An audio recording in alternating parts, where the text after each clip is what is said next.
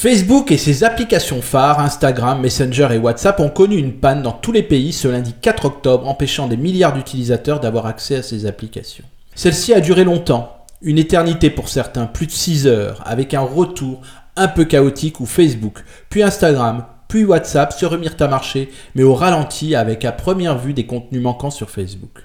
Les causes de l'incident ne sont pas à l'heure où je vous parle clairement expliquées. Elles seraient liées à une mise à jour ratée de table de routage réseau utilisant le protocole BGP. Ce qui explique la disparition du nom de domaine facebook.com et des services liés comme Instagram, Messenger ou WhatsApp, mais aussi expliquerait l'arrêt de tous les outils professionnels internes comme les emails ou plus surprenant la désactivation des badges des employés du groupe. Tout ceci a eu comme conséquence de voir des millions de réactions sur Twitter qui est devenu pendant ces quelques heures le refuge de tout Internet où l'on pouvait s'exprimer. Les conséquences financières aussi ont été importantes. Le cours de bourse de Facebook a chuté de plus de 5%, faisant perdre à son fondateur président, Mark Zuckerberg, plus de 7 milliards de dollars. Cette panne vient quelques jours après la découverte que plus de 1,5 milliard de comptes Facebook auraient été piratés. La base de données dont il est question contiendrait des noms, des mails, des relevés de localisation, des numéros de téléphone ainsi que des informations concernant l'identité de genre de plus de la moitié des comptes Facebook dans le monde.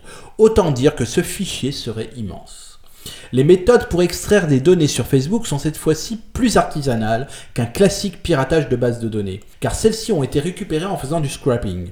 Le scrapping est une méthode informatique consistant à collecter des données sur une page web grâce à un script, c'est-à-dire à un programme conçu pour effectuer une tâche précise que l'on peut rendre répétitive. Ainsi, plus de 1,5 milliard de comptes ont pu être accessibles, être aspirés mis en vente. Même si ces deux événements n'ont rien à voir l'un avec l'autre, cette accumulation malheureuse nous invite à réfléchir sur notre utilisation de ces applications et le contrôle de nos données. Avec cette panne, je me suis aperçu moi-même d'une chose que je n'aurais jamais cru avant d'écrire cette chronique.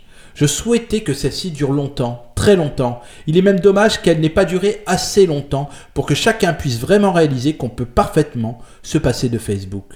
Le lanceur d'alerte Edward Snowden, lui, s'est réjoui de l'arrêt des réseaux sociaux Facebook, Instagram et WhatsApp et a parlé d'un jour radieux pour le monde.